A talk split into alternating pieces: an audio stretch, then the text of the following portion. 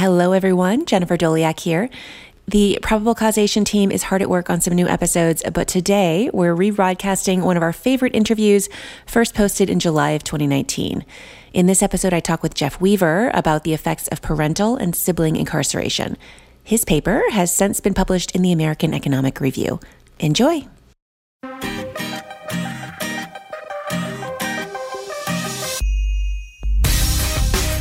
Hello, and welcome to Probable Causation, a show about law, economics, and crime. I'm your host, Jennifer Doleac of Texas A&M University, where I'm an economics professor and the director of the Justice Tech Lab. My guest this week is Jeff Weaver. Jeff is an assistant professor of economics at the University of Southern California. Jeff, welcome to the show. Hi, thanks. Uh, thanks for having me on the podcast. So we're going to talk today about your recent work on the effects of incarceration on the children and siblings of those who are sent to prison. Could you start out by telling us about your research expertise and how you became interested in this topic? Sure. Uh, so, broadly speaking, uh, I'm an applied microeconomist with a particular interest in crime and illegal markets. Uh, so, this is a pretty broad research interest. So, some of my past research has looked at illegal markets in the developing world, such as corruption, uh, dowry in India, ways of reining in corrupt government officials. Uh, but more relevant for this podcast, uh, I also work on crime related topics in the US, such as the project we're talking about today on how children are affected by incarceration of family members. so, here, how children are affected by incarceration of mothers, fathers, uh, as well as their siblings. Uh, and so I started out becoming interested in this topic during graduate school uh, when I was reading a lot of sociology, uh, particularly ethnographic work focused on lower income communities in the US.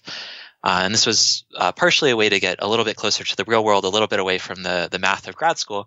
but through a few books in particular focused around the, the criminal justice system, um, it just really jumped off the page how common it is one for for people to have incarcerated family members, and then two just the different effects that this could have. Um, and when I started looking outside of the more qualitative work and to more quantitative work for for research on these effects, it just didn't seem like we had that much in the way of really um, convincing uh, causal evidence on what the effects of incarceration were, uh, not on the person who themselves is incarcerated, but on the other people in their lives, such as their family members, community members, uh, etc and generally it seems like these these spillover effects may potentially be pretty consequential. So if a child has a caregiver removed from their from their life it's pretty easy to imagine some negative consequences from that. So uh, emotional trauma or uh, potentially as economists we might think this is removing resources from a household. Uh, this is not just economic resources but also uh, caregiving resources. Uh, and this potentially may be uh, quite negative. Um, at the same time, though, it's not necessarily obvious this is going to be the case. Um, where in some cases, it seems like removing a parent who or a sibling uh, who is at the margin of incarceration uh, could actually potentially have some positive impacts. Uh, for one, it could cause a child to transition into a more stable home environment, uh, I think the most obvious case of this is when the crime that the parent is accused of is one of, uh, say, abuse against the child. It's pretty easy to imagine that this is a reason, this is a case in which it may be that removing this parent from the child's life temporarily may actually be beneficial if this allows them to, say, shift and, and live with potentially a more stable of caregivers, such as uh, potentially grandparents, uh, aunts and uncles, etc. Um, and just more generally, it seems like something we'd really want to know more about, as there's a really large population that's being affected. So there's uh, one study uh, that found that there's over 5 million children in the US uh, who have had a parent incarcerated uh, at some point in their lifetime. Uh, and so, because of that, just given that there's this huge population be affected, being affected, uh, given that it's not necessarily clear what the effect of this is going to be, and that it may be the case that this is actually pretty heterogeneous, where there's some children who are going to benefit from this, and there's other children who potentially are going to be harmed by this. Just trying to understand what these what these effects were, were going to be, it just seemed like uh, something that'd be uh, quite useful for us to know. Um, so that's a bit on how I came to it. Though I should also say, as, as you said, this is this project is joint with two really amazing co-authors, uh, Sam Norris and, and, Matt Pecenco, where actually all of us had started working on this uh, when we were in grad school. We learned the others were working on it, and then ended up uh, deciding to work together. Um, and so that's so I actually don't know. So they came to it in slightly different ways, but that's that's really how I how I came to it. That's a great story about overlapping research leading to a, a positive outcome. people tend to freak out when they hear that people are working on the same paper that they're working on, and it's a good when you can combine efforts. One of the things that I love about working on, on crime more broadly is that there's, there's a lot of bipartisan interest in reducing our dependence on mass incarceration in the United States and, and thinking about finding more effective and efficient ways to reduce crime. And I, I think this is motivated largely by a sense that what we're doing currently is just not efficient.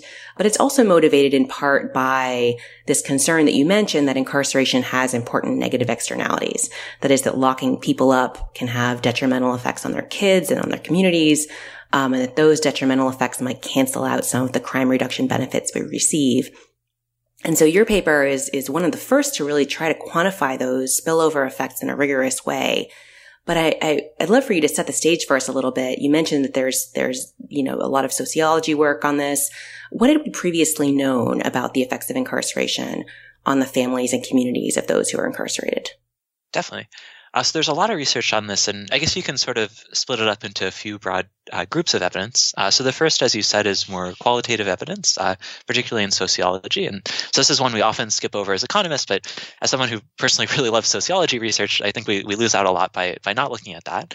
And so, what most of these uh, studies are looking at is they're uh, following children who have incarcerated parents and trying to understand their experiences. So, there's one book that I really like um, by Jane Siegel, uh, who's a criminologist at, at, Rutgers, called Disrupted Childhoods. And so, this follows around 70 children uh, who have incarcerated mothers uh, and tells their stories and experiences. And so, I think this gives a, a pretty rich view of what's happening and something I think is really nice and really interesting in this uh, is that you see that there's really a range of different experiences where there's some children for whom this is really emotionally traumatic, and you can see the just through their stories. I mean, this isn't quantitative evidence; this is more qualitative, but it, it seems relatively convincing. This has some negative effects on them later in life. Uh, but she also presents um, other cases in which uh, the children are in a really um, in a home situation which is very disruptive, uh, particularly in cases where uh, their parents may be uh, suffering from substance abuse issues uh, or, or, other related issues. And it may be the case that in these and, and some of the, the, the, cases she looks at, this is the case. this is actually potentially beneficial for the children by moving them from unstable living situations. And so I think that's a really useful piece of evidence uh, the issue with that, in terms of thinking more quantitatively, is it's hard to know one how representative the sample of 70 children is. Though I think she's really to be applauded for not just looking at you know four or five children, but trying to look at a very large sample. Um, but even so, uh, even if this is a pretty representative sample, it's kind of hard to know how to aggregate these. Though. So what's the net of? So if you're aggregate across all 70 of these children, uh, what's the net effect going to be? Um, to know that, you really have to know uh, how is how representative or unrepresentative the sample is, and so it's harder to tell a more a more broader, more quantitative picture. Um, in sort of the more quantitative evidence, there's a really large body of work, uh, again, mostly in quantitative sociology. So there's probably at least over 100 papers, I would say. I'm not quite sure uh, how many in all. Uh, but what these papers are mostly doing is using uh, survey data. Uh, and so they'll have survey data where there's uh, some children who have incarcerated parents, other children who do not. Uh, and then they'll compare between uh, the children with incarcerated parents and those who do not, uh, and look at later life outcomes. So these could be things uh, such as performance in school. Uh, these could be things like uh, labor force participation. even there's a, a, number of papers looking at health effects of having incarcerated parents. Um, but sort of the issue with this is that we might think that children who have incarcerated parents are probably going to be quite different from children uh, whose parents are not incarcerated. Uh, one in ways that are potentially possible for us to measure. So maybe their parents will have lower levels of education, uh, or maybe be less wealthy in ways that we can measure. There's also a lot of other ways in which it's going to be that in which they're going to differ, which is going to be pretty hard for us to to measure and to try to control for. Uh, so wealth, for example, is going to be pretty hard to control for. Uh, neighborhood characteristics may be hard to control for. Uh, potentially. Um, uh, psychological aspects of uh, being in a situation where parents are on the margin of incarceration uh, are potentially going to be hard to control for. And so uh, these papers, which are um, making these comparisons and trying to control for these other differences, try to only recover the effect of, of parental incarceration, potentially there's going to be a problem with omitted variables where there's a lot of unobserved things that's going to be hard for us to fully control away. And so most of these papers find relatively negative effects of parental incarceration, but it's a little bit hard for us to know is this because of um, parental incarceration having a causal effect, uh, a causal negative effect on the child's later life outcomes, or is this just because we haven't been able to control for all the many um, types of disadvantages that children with incarcerated parents tend to have versus children whose parents uh, are not incarcerated?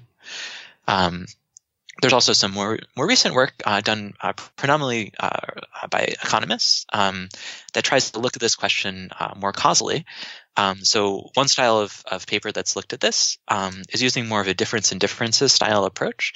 Uh, so there's a really nice recent paper uh, by Steve Billings uh, using data from North Carolina schools, where what he does is he looks at the set of children whose parents are arrested or incarcerated, um, and in effect is comparing those children's uh, test score outcomes and uh, behavioral outcomes, uh, comparing the times when their parents are incarcerated or just been arrested versus the times which they were not. And he actually finds relatively positive effects of, of having arrested parents um, on, ch- on children's uh, test score outcomes and, and behavioral outcomes.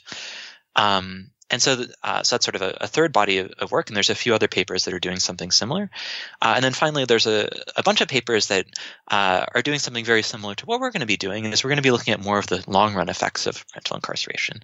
Uh, so uh, papers uh, like the Billings paper is really nice for looking at short run effects. So you can see right after the parents are arrested, do we see that children's test scores tend to go up? Do they tend to go down? Do they tend to stay about the same?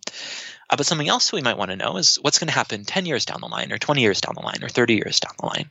Uh, and so there's uh, five papers that have uh, come out in the last year or so, uh, including ours, uh, that are using a slightly different strategy to try to get at what is this long run effect but uh, trying to get at the causal effect of, of incarceration and try to get around this uh, omitted variable bias problem that we have when we're just comparing children whose parents are incarcerated to those who are not, and then trying to control for differences uh, between them. So as you said, there's been a, a bunch of new papers that just came out in the last year or so. And that's been really fun to see. But it's always interesting, like, you know, why now is, is, yeah. uh, is kind of the question that comes up. And so as you and your co-authors were, you know, approaching the study and, and, brainstorming ways to, to get at this question, what were the main constraints that you had to overcome? Were they identification challenges? Were they data challenges? Was it both? What were the hurdles here? Yeah, so great question. It's definitely both of those. And I think that also speaks to why all of these papers are coming out at around the same time. So uh, I guess I started working on this project July of 2015, I think it was, so about four years ago. And I think all the other all the other folks working on these other projects have also been working on these on these papers for a huge amount of time.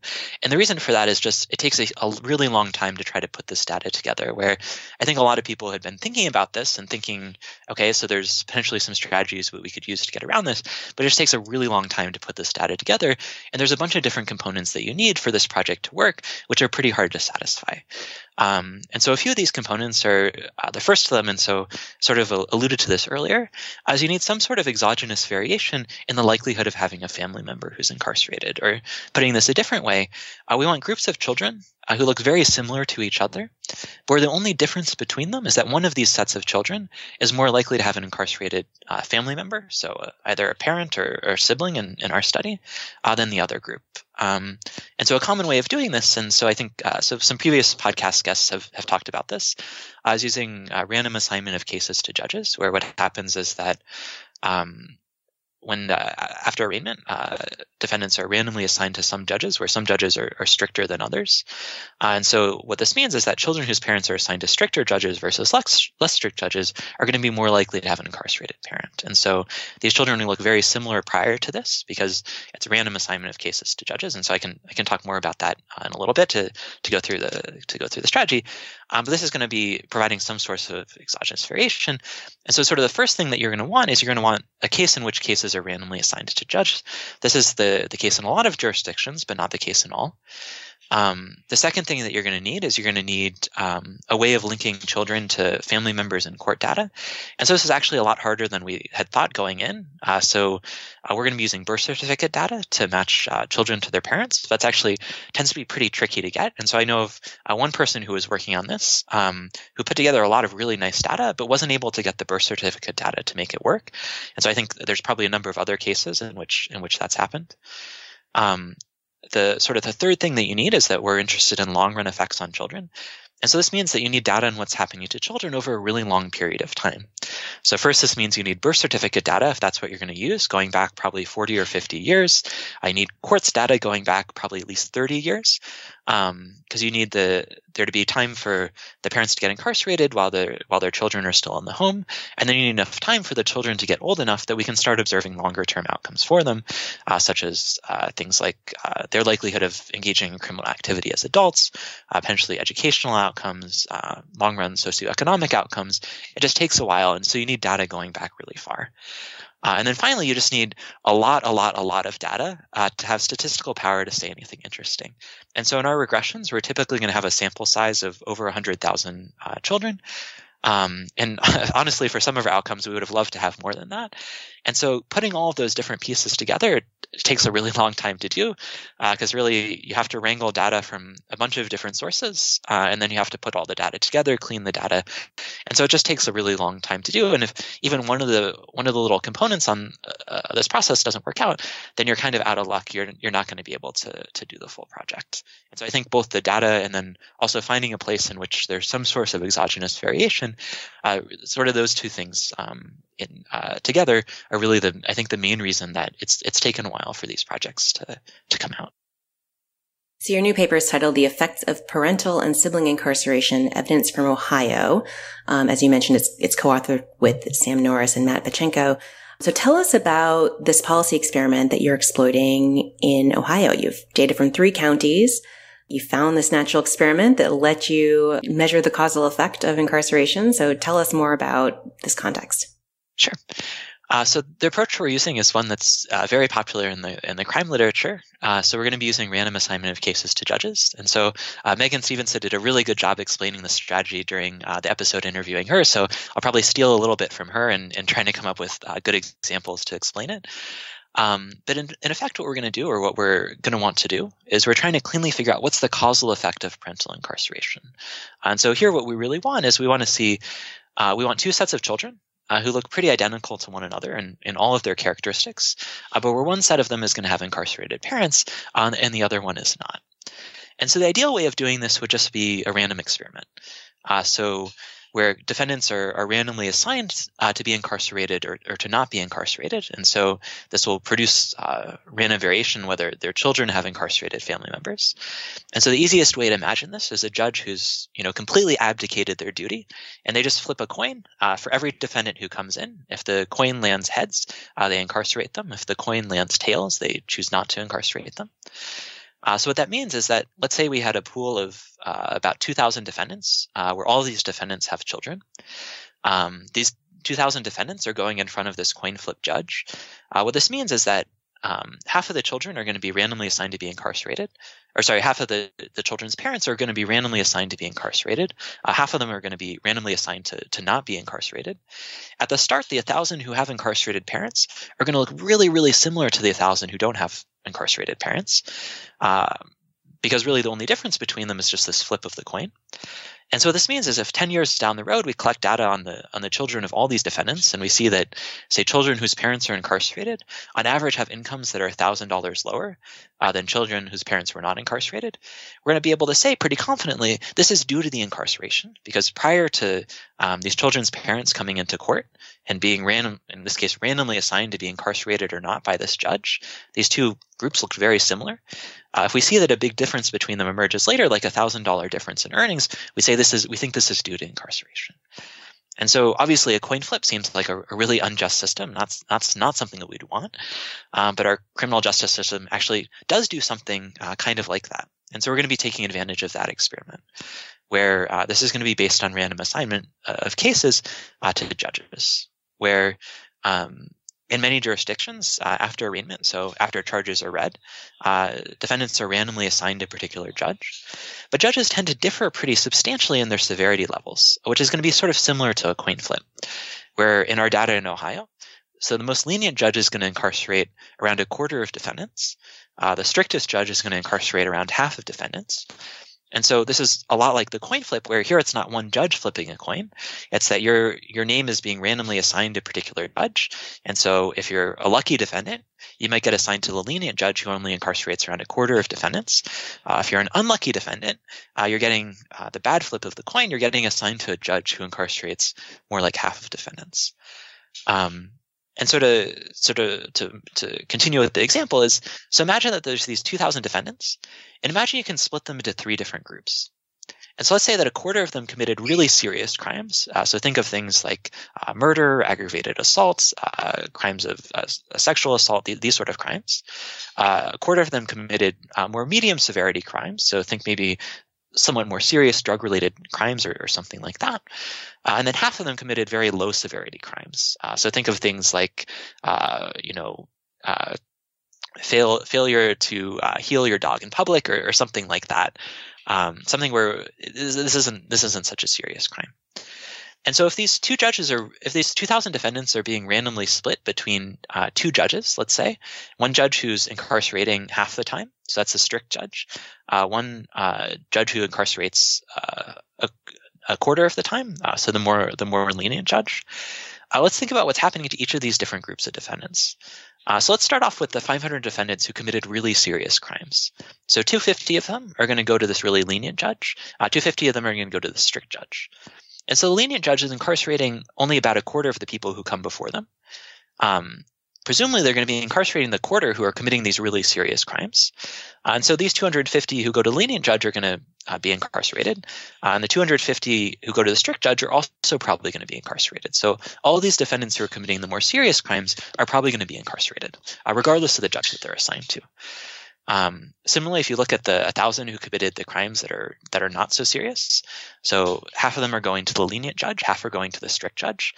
Uh, in both cases, the strict judge is only incarcerating about half of people. Presumably, they're not incarcerating the people who committed the least the least uh, severe crimes, and so all the people who are not committing the more severe crimes are probably not going to be incarcerated. Um, what's going to happen is for the people who are committing these more medium severity crimes, uh, there's going to be about 250 of them assigned to the strict judge and 250 to the lenient. So these are the ones where the judge to whom you're assigned is probably going to matter. Where if you're assigned to the strict judge, this judge tends to incarcerate these types of offenses, where the lenient judge tends not to. And so what this is going to mean is that the children of these defendants are going to differ in the likelihood of having a parent who's incarcerated, where those assigned to the strict judge are going to have are much be much more likely to have an incarcerated parent. Those assigned to the lenient judge are going to be much less likely to have an incarcerated parent. And so what that means is that these two groups of, of defendants' children look really similar at the start before their parents are randomly assigned to the judge. Um, if later down the road we collect information from them, so let's say that we see that the children whose uh, the thousand children whose parents were assigned to the strict judge have earnings that are $250 lower than the 1,000 uh, defendants whose children were assigned to the, the less severe judge, um, we are going to say this is attributable to incarceration. And given that we know that this difference in incarceration rates between these two judges is about a quarter of the population, we can rescale this to say this is going to amount to about a loss of $1,000 in earnings as a function of having an incarcerated parent. And so what we're going to do is something slightly more complicated than that. So we're going to be using all the judges in our data, uh, and the probabilities of incarceration are going to scale between a quarter and a half. So we're going to be using um, judge severity as an instrumental variable for likelihood of having an incarcerated parent. That's sort of the, the intuition for, for the strategy that we're going to be using. Whenever we read these um, these judge randomization papers in class, my students are always horrified that there's so much variation across judges and the likelihood that they'll incarcerate people. Um, and of course, it's not uh, not ideal for justice, but is certainly good for research. And so, so as you've just explained, you know, this this type of identification strategy is going to measure the effect of incarceration for those on the margin. So for those for whom being assigned to a different judge might actually lead to a different outcome. So for these, these medium severity offenders in your example, who are they in, in your context? Who should we think of as the relevant population here that your analysis is going to be telling us about? Definitely. So they're actually going to be, on a lot of ways, the defendants who we see who are the marginal defendants are the ones who are being affected by the judges to whom they're assigned. In a lot of ways, they actually look pretty similar to the overall population in terms of demographic characteristics, where the, for example, um, they're no uh, they're more they're no more or less likely to be parents than uh, general population than the overall population. They're more no more or less less likely to to be black versus white. Uh, they are more likely to um, have committed crimes that are related to drug offenses. Um, they're much less likely to have committed very serious crimes. So, for example, a crime such as murder. Uh, so, for that type of uh, that type of case, really the judge to whom you're assigned, that's probably not going to that's not going to affect whether or not you're incarcerated. That if you're found guilty, you are almost certainly going to be incarcerated. Uh, though, in, in, fact, in our case, uh, murder cases in the state of Ohio are not randomly assigned. So that's a, a bit of a bad example. But think a very serious aggravated assault or, or something like that. Uh, and then again, the the cases which are uh, much much later, so think maybe a very simple marijuana possession or something like that. These are the, the cases in which individuals are much less likely to be incarcerated, and they're not really going to be affected by the judge to whom they're assigned. So the types of cases you should be thinking about are sort of medium severity uh, drug ca- drug cases, uh, less severe um, cases of say assault, so simple assault or something like that. These are more the sort of cases that we'd expect uh, to to be affected by the the judge to whom uh, someone is a, someone is assigned. Okay, and then as we're thinking about the treatment of incarceration, what should we think of as the counterfactual here for the kids? So if someone's mom or dad is locked up, who do they typically live with instead? Do you can you see that in any way? Yeah, so it's going to depend a lot on the identity of the whether it's a mother or a father. Uh, so when it's the case of fathers, so around 85% of the time, the children are going to live with their mother. Uh, and so in many of these cases, the children already live with their mother and the father uh, may not be currently resident with them. Uh, so that's not something that we can see in our data, uh, but this is something that in, in some other uh, survey data people have shown. and then in the rest of the cases, um, they're mostly going to be living with grandparents or other relatives. This may be because the children are removed from the father's care or, and, and, taken to live with the, the, the grandparents or, or, other relatives, or in many cases, and actually probably a little bit like more like a majority of cases, they're already living with uh, those relatives. Uh, in the case of mothers, um, so here about uh, 40, uh, 40, 45% of the time, uh, they're going to be living with their grandparents. Uh, and about, uh, I think, 30 to 35% of the time, it's going to be the father. Uh, around 20% of the time, it's going to be other relatives. Um, but it's actually not very frequently going to be foster care. So only about 11% of the children with incarcerated mothers are going to be are going to be in foster care. For children with incarcerated incarcerated fathers, it's going to be an even lower figure. So it's going to be a, a lot closer to, to 2%. And I'm, i think my percentages probably didn't all end up all add up there, but uh, it's that's roughly the, the percentages uh, that we're talking about, where most of the time for, for mothers, the children will be living with grandparents uh, or, or, with other family members, but very rarely um, in foster care. Okay. And I think that's really important because I think most people probably have in mind that the kids are going to be you know, thrown into the foster care system. And if in practice they actually wind up potentially living with more stable family members that um, could help explain why sometimes they're beneficial effects. Exactly. Um, okay, so you you talked a little bit about the the cool data you're using. You have a, a whole bunch of administrative data sets from Ohio. And I think this paper provides a really great example of being creative and resourceful and finding ways to quantify things that might seem difficult to measure at the outset. So tell us about all the cool data you've been able to gather and link together for the study. Thanks. Yeah. Um, so the data that we have is, uh, as you said before, it's from the, the three largest counties in Ohio. So this is Cuyahoga County, uh, Franklin County, and Hamilton County. Uh, folks probably know this better as the, the counties surrounding the cities of Cleveland, Columbus, uh, and Cincinnati. Uh, and so together, these different counties, they have a combined population of about three and a half million. Uh, and something that's that's nice actually about working in Ohio. So this isn't something that we realized going in. This is something we realized later. And we're sort of we're sort of glad that it ended up uh, working out in Ohio. So I should I should mention here as well that this was not the first place that we tried to do this this this project. We had to look at a lot of different places trying to find a setting in which uh, we were able to to get all this data and put it all together. Uh, but one of the things that's nice about Ohio is it's actually very similar to the rest of the U.S. Um, when it comes to, to crime and, and, criminal activity. So, the crime rate in Ohio um, annually is about 4,000 crimes per 100,000 people. That compares very closely to the, the overall U.S. average, which is a little bit under 4,000. So it's it's very very close.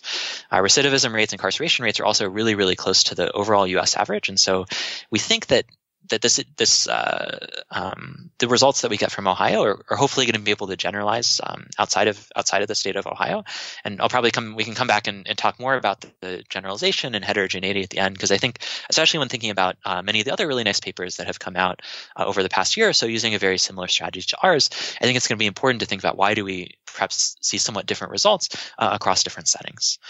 Um, and so our main result, or our main approach is going to be to use uh, administrative data. So this is going to be data collected by by government agencies, um, where um, basically what we'll do is we'll uh, go around and try to form a data usage agreement where they'll they'll let us use their data. Uh, sometimes um, with some uh, some restrictions on that in terms of uh, some fields that are anonymized or, or, things like that.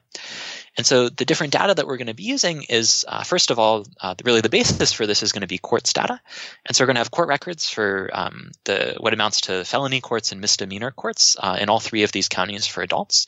And so we can see anyone who appears in these courts as a defendant, going back in, in most of our counties to around the early 90s. Um, what we're then going to do is we're going to take about 50 years worth of birth certificate data. Uh, then we're going to use that to match parents to children. So if we see someone appears as a defendant in court, uh, we're going to look to see do they appear as the mother or father in birth certificate data.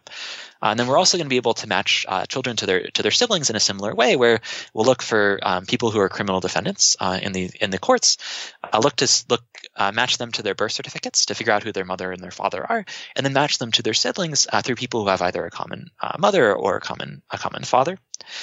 Um, and so that's really going to be those two sources of data are really going to be the key things that we use um, in terms of trying to get this these measures of whether a child has an incarcerated parent, and then also for uh, getting this exogenous variation in likelihood of having an incarcerated parent. We're going to use court records on on the judges and use this to figure out who's a severe judge, who's a who's a less severe judge. Um, in terms of outcomes data, uh, so we're going to be using the court data for one. So we're going to be looking to see, you know, 20 years down the line, uh, what's the likelihood that a child who has an incarcerated parent uh, commits a, a, crime or is accused of a crime themselves, uh, and then also potentially is incarcerated for for the crime that they're accused of?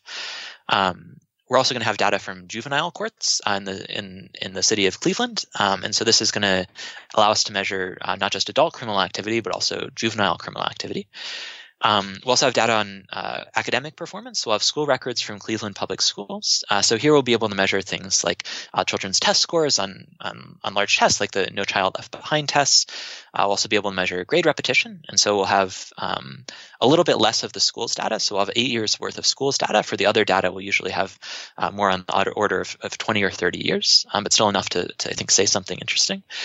Um, we also have uh, the birth certificate data we can use to measure teen pregnancy. So, after doing this matching, we then look to see the children whose parents are, are criminal defendants. Do we see that they appear as, as parents themselves, as, as teenagers?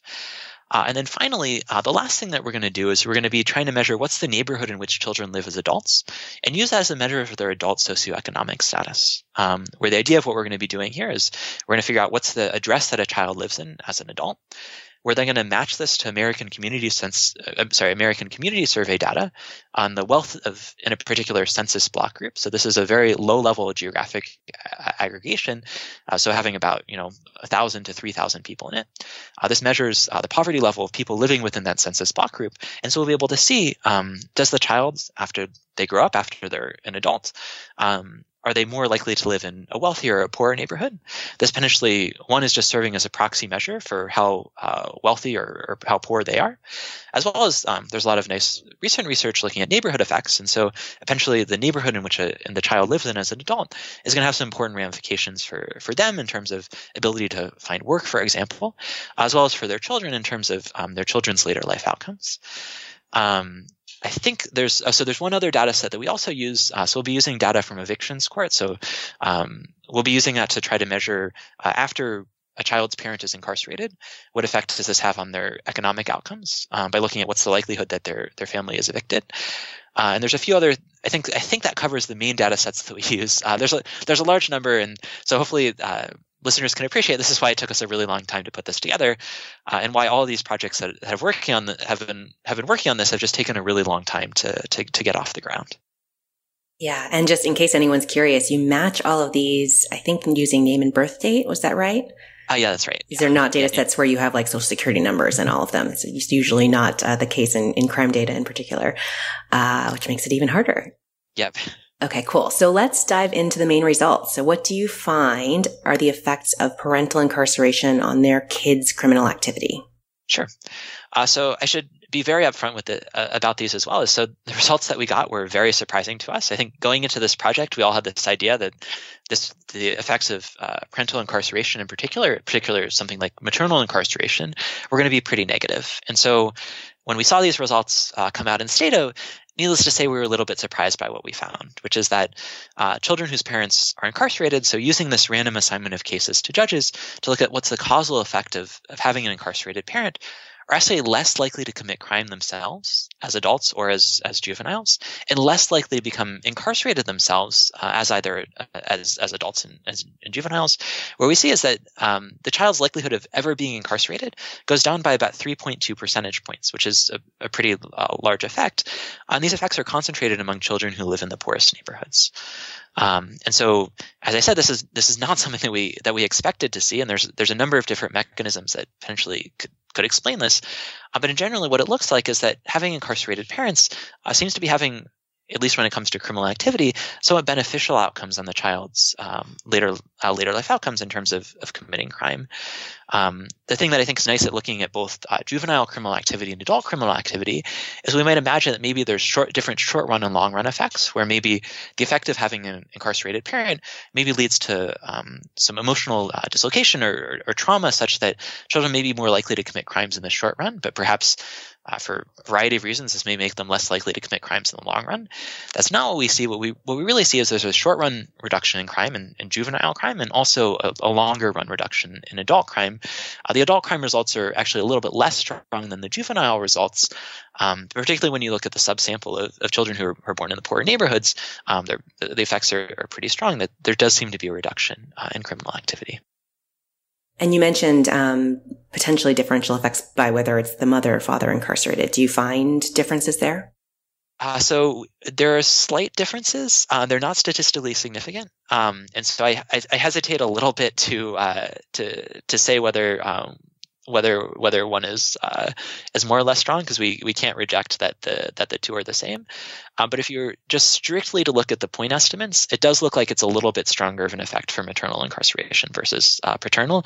But again, this is one of those things where you know we have you know 100 100 and i think 40,000 observations here uh, we'd love to have you know 500,000 observations to really be able to tell the difference between uh, maternal and, and paternal uh, even though suggestively it looks like it's maybe a little stronger for maternal yeah, I think that would be consistent with at least anecdotal evidence that for a lot of judges anyway, they need to feel like the woman standing in front of them is in particularly bad shape to, in order to lock her up. If she's a, if she's a mom, um, and might not be as reluctant if, if it's a dad. Um, and so the marginal mother might just be higher risk, um, say, than the, the, marginal dad. Um, do you see any differences by the gender of the kids in terms of outcomes? Uh, yeah, so here's it's it's again a case where we can say there's some suggestive effects, but we can't uh, reject that uh, the estimates that we get are uh, statistically uh, not different from one another. So we do see larger effects in terms of the point MS estimates for boys. So, for example, for for juvenile incarceration, I think we see a reduction of about uh, 3.9 percentage points, whereas for for for women uh, or for girls, uh, we see a reduction of I think 1.8 percentage points. Um, but this is really just coming. The, the main reason for this is just boys are much more likely to um, be accused of criminal activity and be incarcerated than than, than girls. Um, and so I think a lot of that is just is just coming through that. It's just that girls are just much less likely to commit crime um, in general. Okay, and then you you do have all these other outcome measures. So you have teen parenthood, long run socioeconomic status, evictions. What do you find there? Yeah, so um, so we get generally somewhat consistent results, though it depends a little bit for the uh, across the different different outcomes. Uh, so we don't see any statistically significant effects on test scores. Uh, so here we have a positive point estimate, uh, but nowhere near statistical significance. I don't I don't I think the, the p-value is probably around like 0.2 or 0.3 or something like that. Um, and so we don't find any statistically significant effect.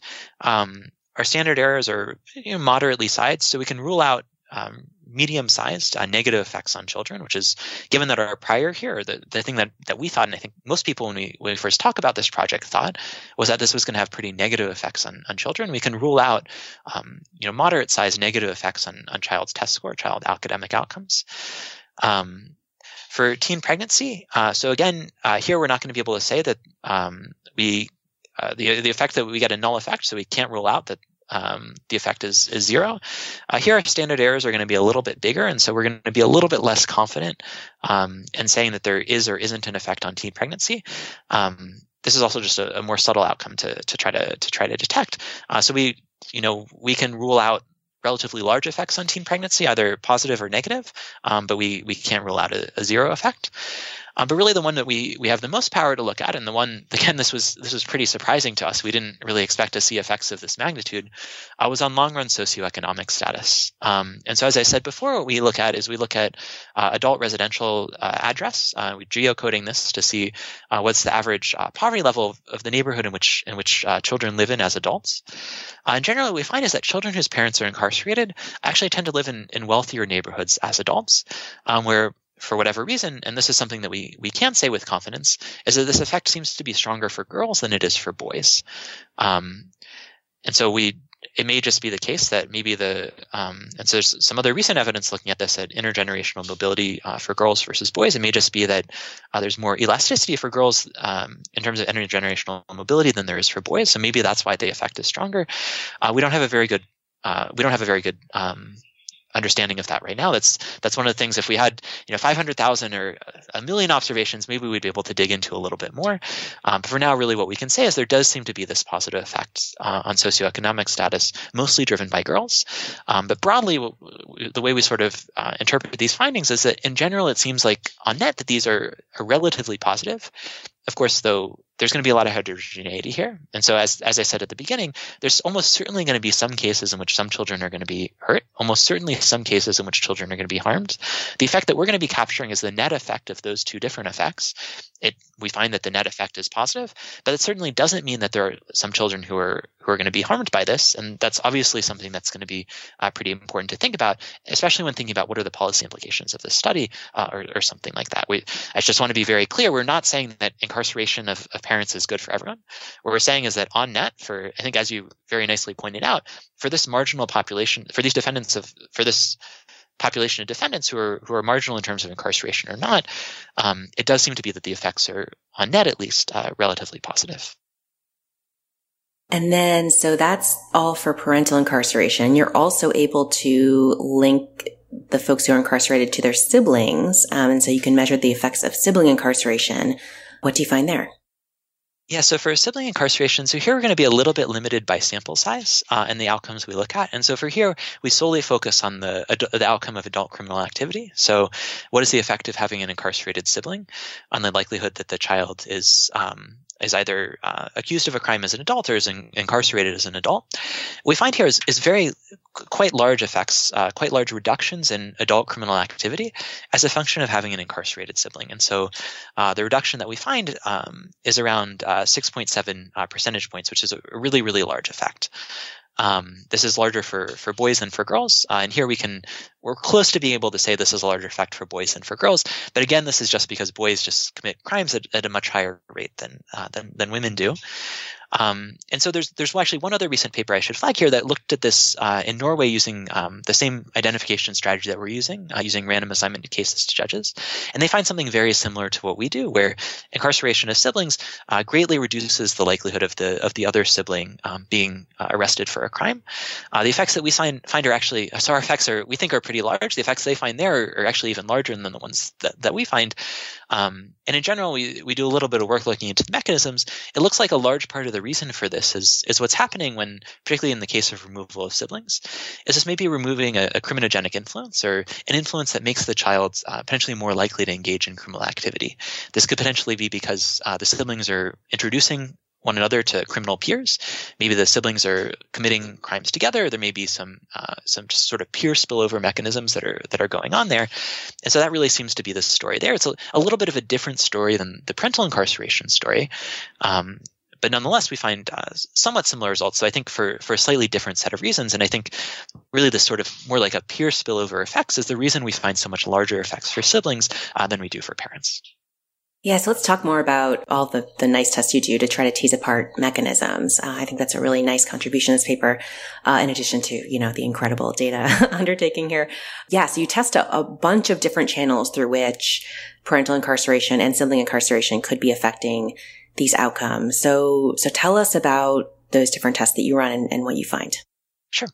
Uh, so the so there's a bunch of different tests that we run, and so for as you said, like for a phenomenon this complicated, for you know removing a parent from the life of a child, um, there's a lot of different things that are going to be going on here, and so the story that we have is or the story that we find is certainly not going to be a simple story where there's one mechanism that's driving anything, everything. It really seems to be like a, more of more of a multi-causal story.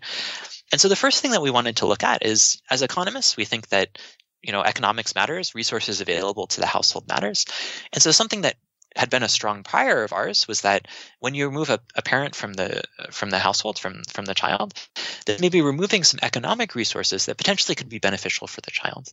And so one of the first tests that we wanted to do is look to see is this actually the case? Is it the case that when you uh, remove a parent for, from the household uh, based on uh, uh, you incarcerate the parent um, is it the case that this um, at least in ways that we can measure, uh, worsens the economic uh, uh, status of, of, the child. And so the two ways that we do this is the first, as I, I, mentioned a little bit before, is we look at evictions court data. And so we look to see uh, so for for children, uh, so we look to see if one parent is incarcerated, do we see that the other parent, which is predominantly where the child is going to be living, is the other parent more likely to show up in evictions court uh, records as having an eviction notice uh, served against them. And so we find no difference in the likelihood of having uh, an eviction notice served against them. So this is a measure of a very extreme uh, type of, of, financial distress. Uh, another thing that we do is we're going to use the, the data on, uh, resi- on residential address. And so we look to see when one parent is incarcerated, do we see that this causes the other parent to be living in a neighborhood that's lower socioeconomic status um, uh, than than were before. And so we again we don't see an effect on of having so let's say we're taking uh, we're taking parent A. We don't see an effect of parent A being incarcerated on the socioeconomic status of the neighborhood that parent B is living in, where this is a proxy measure of the the neighborhood that the child is living in, um, since typically they're going to be living with with parent B. Um, and so that doesn't, so our prior was this was going to be a strong effect. It, it doesn't seem to be the case. I think the reason for this is, is something you alluded to earlier, which is that uh, in many cases, the, the parent um, who's on the margin of incarceration, they may be only a, a, potentially a marginal source of, of income for the household. Uh, and in some cases, they may actually be um, maybe uh, draining some economic resources for the child for the from the household, uh, particularly in cases where um, the parents um, have uh, some sort of substance abuse um, uh, issue or, or something of, of that nature. Uh, so this may be the reason that we don't see very, uh, we don't really see much in the way of uh, economic effects of this. Um, a second mechanism that we wanted to look at is, you know, maybe what's happening here is that there's rehabilitation, where what's happening is the parent is incarcerated. Uh, this incarceration leads to rehabilitation. So there's a really nice paper, uh, Bhuller et al. in, in Norway, that finds that uh, incarceration of um, of individuals actually can improve their later life outcomes uh, by by rehabilitating them. And so we look at rehabilitation to see after, if we take the parents where some of them are incarcerated, some of them are not, using this random assignment of cases to judges as an instrument for incarceration, uh, we find is that being incarcerated um, initially reduces the amount of crime that the parents are committing. But this is really just due to uh, the fact that the parents that the parents who are incarcerated um, are incapacitated, and so they're not able to commit crimes. But once they're released from uh, from either jail or prison, we see that they don't commit crimes really at any higher or lower rates than the parents uh, who are not incarcerated. Uh, and so it doesn't seem like there's really that much in the way of rehabilitation of the parent who is incarcerated.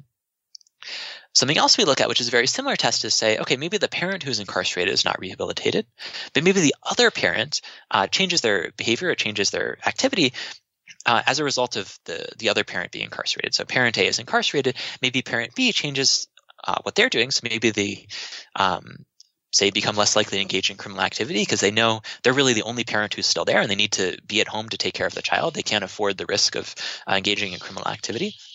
And so we do see some evidence of this where uh, the parents who, um, the, the non incarcerated parent is a little bit less likely to, to be incarcerated themselves.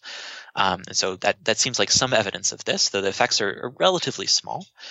Um, places where we think there there's potentially um, more going on here is, is two other mechanisms: a deterrence mechanism and then a removal of a, a criminogenic influence mechanism.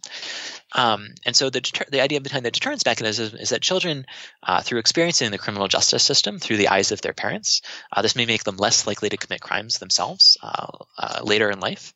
Uh, or, for example, if they see the negative, uh, potentially emotional impact that being separated from their parents uh, has on them, they may say, I'm less likely to engage in criminal activity because I don't want to do this to my family members or, or my children. Uh, and so this could potentially reduce their likelihood of engaging in criminal activity.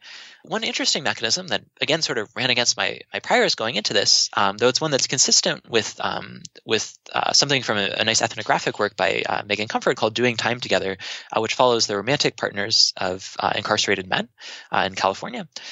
Uh, one thing that we might imagine that happens is that after a parent is incarcerated, this may lead to relationship dissolution where if parent A is incarcerated, maybe this makes it less likely that they're going to continue to be in a relationship with parent B and may, or and through that, uh, may continue, may be less likely to um, have a relationship with their children. On the other hand, this isn't necessarily obvious what's going to happen, where it may be the case that um, by being incarcerated, this may reduce the, the parents' outside options or it may cause them to reprioritize in such a way that causes them to prioritize the relationships that they had uh, before they were incarcerated. We actually find some evidence of that, where um, what we do is we look at the parents who are incarcerated. So, say parent A is incarcerated. We look to see what is the likelihood that they have a, a child uh, with parent B, the parent with whom they already had a child prior to being incarcerated, versus having a, a child with some other uh, with some other parent. Uh, so they there's parent C out there who they haven't had another child with. And we find is that uh, people who are incarcerated for this uh, quasi random reason of, of random assignment to, of cases to judges are actually more likely to have children with the mothers of their children prior to their uh, incarceration, and less likely to have children with, with new parents or with with other um, with other mothers. In this case, uh, we only see this for fathers. So fathers are less likely to have parents with with new mothers, more likely to have uh, children with with the the mothers with whom they they previously had a relationship, and so this maybe means that they're more likely to um, be involved with the mothers um, afterwards, and potentially more likely to be involved with the with the child. Uh, so this is potentially one mechanism uh, through which there might be some some positive effects. Again, though, we always have to think about what's the heterogeneity here, where there's certainly probably some population of parents for whom that's true, other ones for which relationship dissolution may be more true. But it may be the case that those parents who recommit to the relationship, maybe those are the ones who are the most beneficial relationship um, in their child's life uh, going forward. And so, all that to say is that there's a lot of really complicated things that are going on here. We have some suggestive evidence on some mechanisms. There's some I think that we can kind of rule out. Other ones that we don't have as good of evidence on. Uh, but it's it's really just a complicated story that's uh, that's going on here, and a lot of different things are playing into the into the effects that we find. So as you mentioned, there, there have been a bunch of new papers on this topic released in the past year or so. We went from having almost no well-identified research, uh, as, you know, as far as economists would, would consider well-identified on this issue to having five or six studies. I think you were right about that. I still haven't had a chance to sit down and read them all side by side, but I suspect that you have since you've written about this. So I want to pick your brain about them. So just tell us about those other studies, uh, and what else we've learned about the spillover and intergenerational effects of incarceration since you and your co-authors first started working on this paper? Definitely. Uh, and so I, I, think it's, uh, I should say up front, I think it's great for science that we have all these different uh, results, especially since a lot of them are coming from different contexts. And as I'll say in a second, uh, get slightly different results. And so I think having all of these really emphasizes potential heterogeneity. And um, I think that's just really important in thinking about a problem that's, that's as complicated as parental or, or, sibling incarceration. And so just to go through the list of, of pieces of evidence that we have. So I think I earlier talked about the, the Billings paper in North Carolina. And so this is looking at short run effects of parental incarceration. On there, uh, what he finds is relatively positive effects on things like behavioral outcomes, where children immediately after their parents are incarcerated, um, they're actually less likely to have behavioral problems in school than the, the children who's uh, yeah have uh, behavioral problems in school. It's a slightly different identification uh, design, so it's using student fixed effects. So really comparing the child uh, when their ch- their parent is after they're arrested or after they're incarcerated to when the parent was not arrested or not incarcerated. So it's slightly different strategy, but I think informative nonetheless. Um, there's going to be a number of papers that are very similar to ours and using the same identification strategy. So these are going to be using random assignment of cases to judges. And so these are coming from a bunch of different contexts. So there's one paper in, in Norway, uh, one paper in, in Finland, uh, one paper in Sweden, uh, one, one paper in, in Colombia. Um, and so all these are going to be using uh, random assignment of cases to judges uh, across those different uh, jurisdictions. And what they find is actually going to be fairly different from one another. so starting off with the, the Norway and the Finland paper. So the paper in, in Norway, um, so there, um, what they find is um, they find a null effect.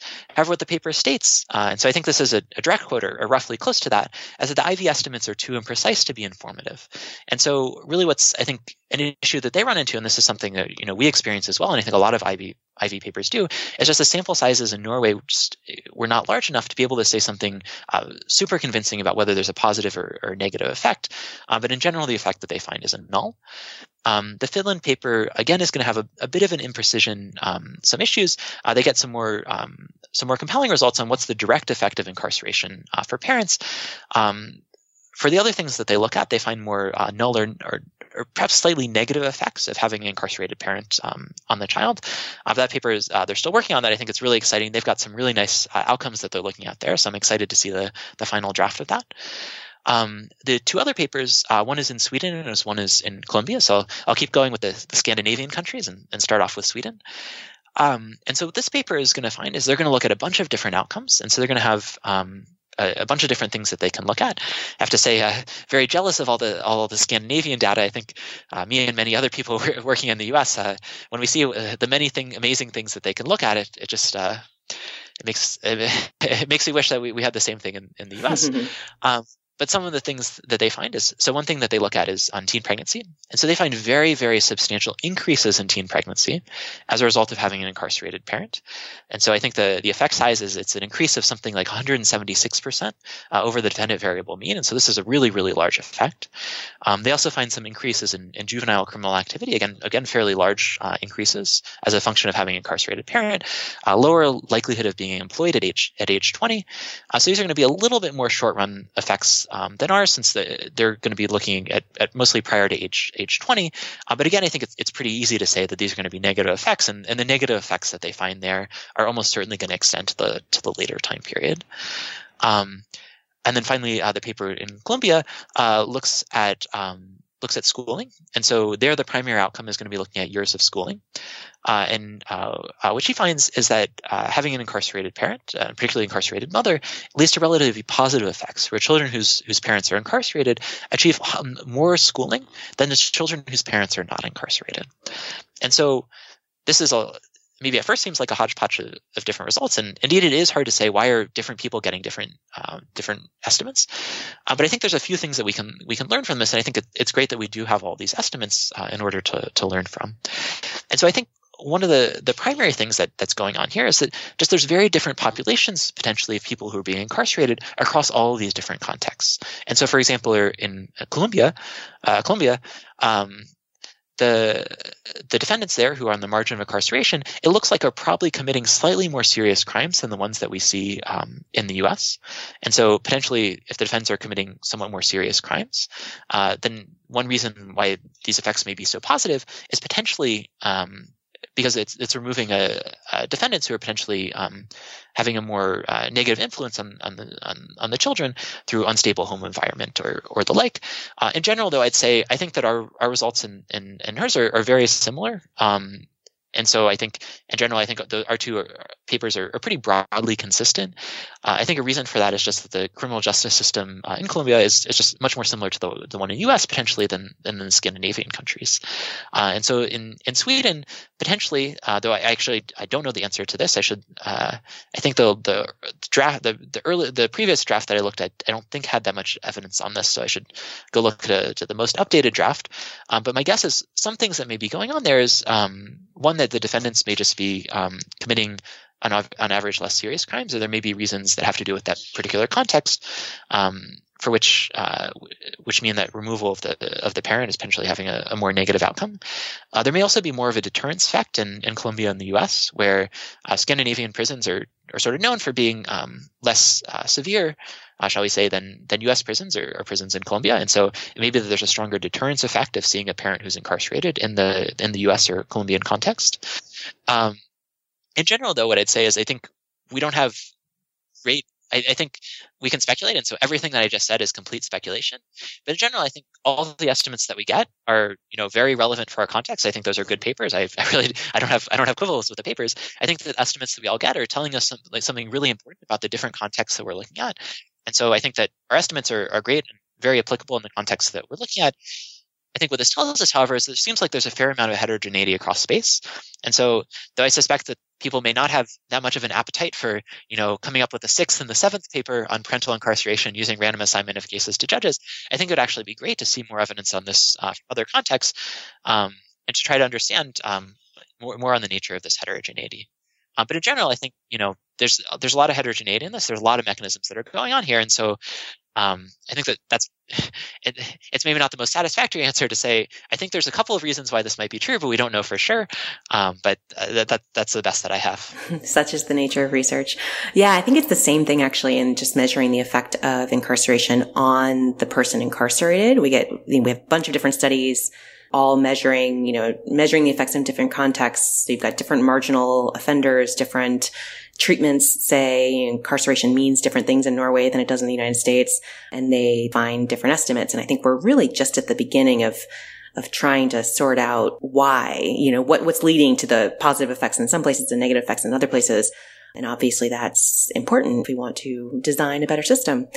Okay, so what are the policy implications of your paper and the other work in this area? What when policymakers come to you and ask what they should do based on your results, what do you tell them?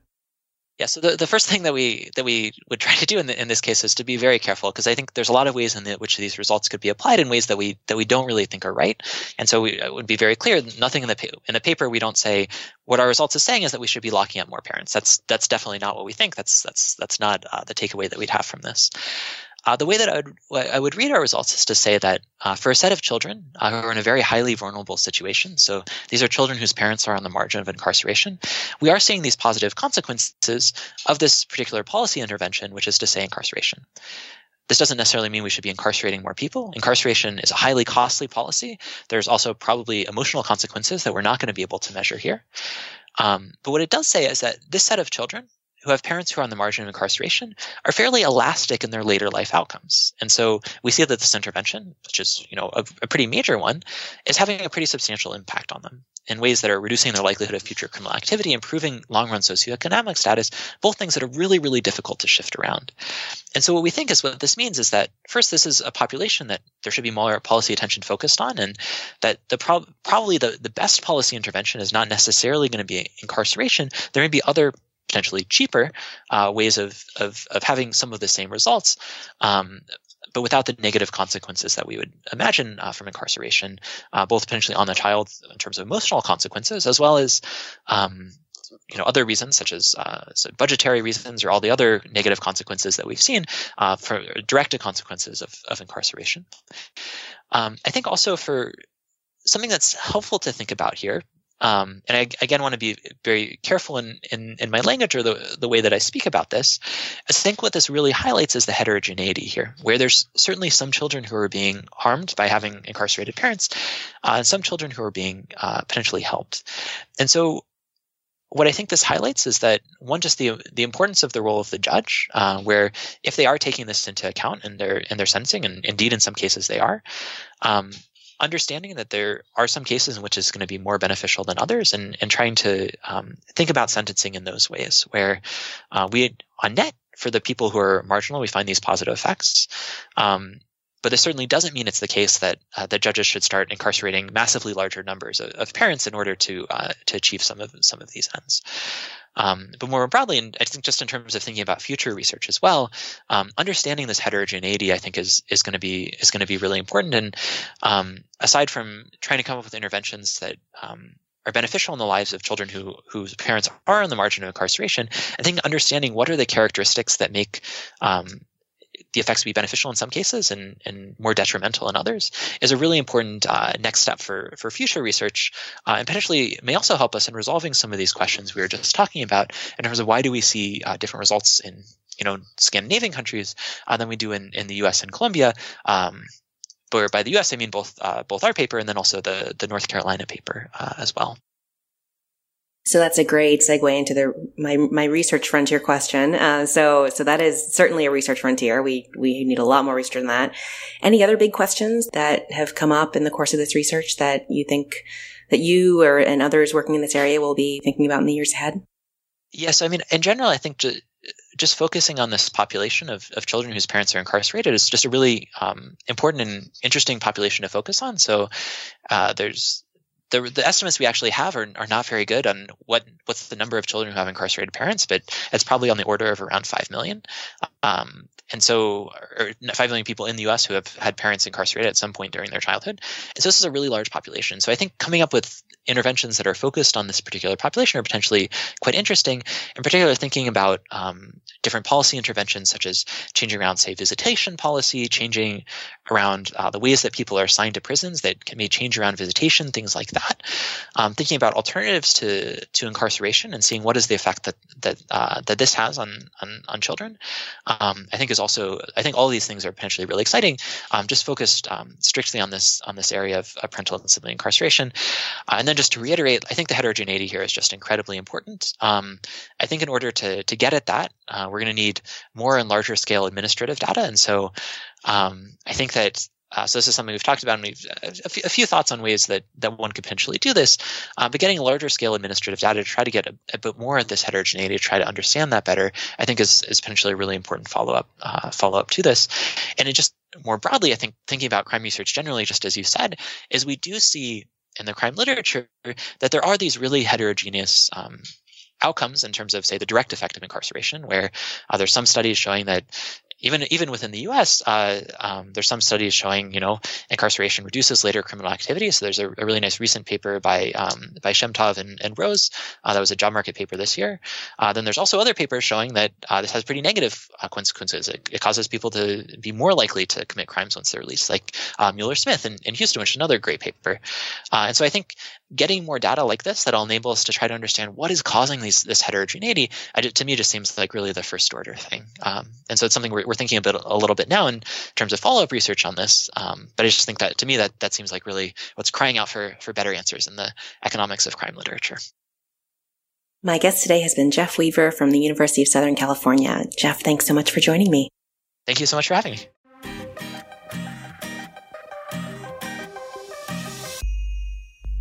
You can find links to all the research we discussed today on our website, probablecausation.com. You can also subscribe to the show there or wherever you get your podcasts to make sure you don't miss a single episode. Big thanks to Emergent Ventures for supporting the show, and thanks also to our Patreon subscribers and other contributors. Probable Causation is now part of Doleac Initiatives, a 501c3 nonprofit, so all contributions are tax deductible. If you enjoy the podcast, please consider supporting us via Patreon or with a one time donation. You can find links on our website please also consider leaving us a rating and review on Apple Podcasts. This helps others find the show, which we very much appreciate. Our sound engineer is Jon Keur, with production assistance from Nefertari Elshiekh. Our music is by Werner, and our logo was designed by Carrie Throckmorton. Thanks for listening, and I'll talk to you in two weeks.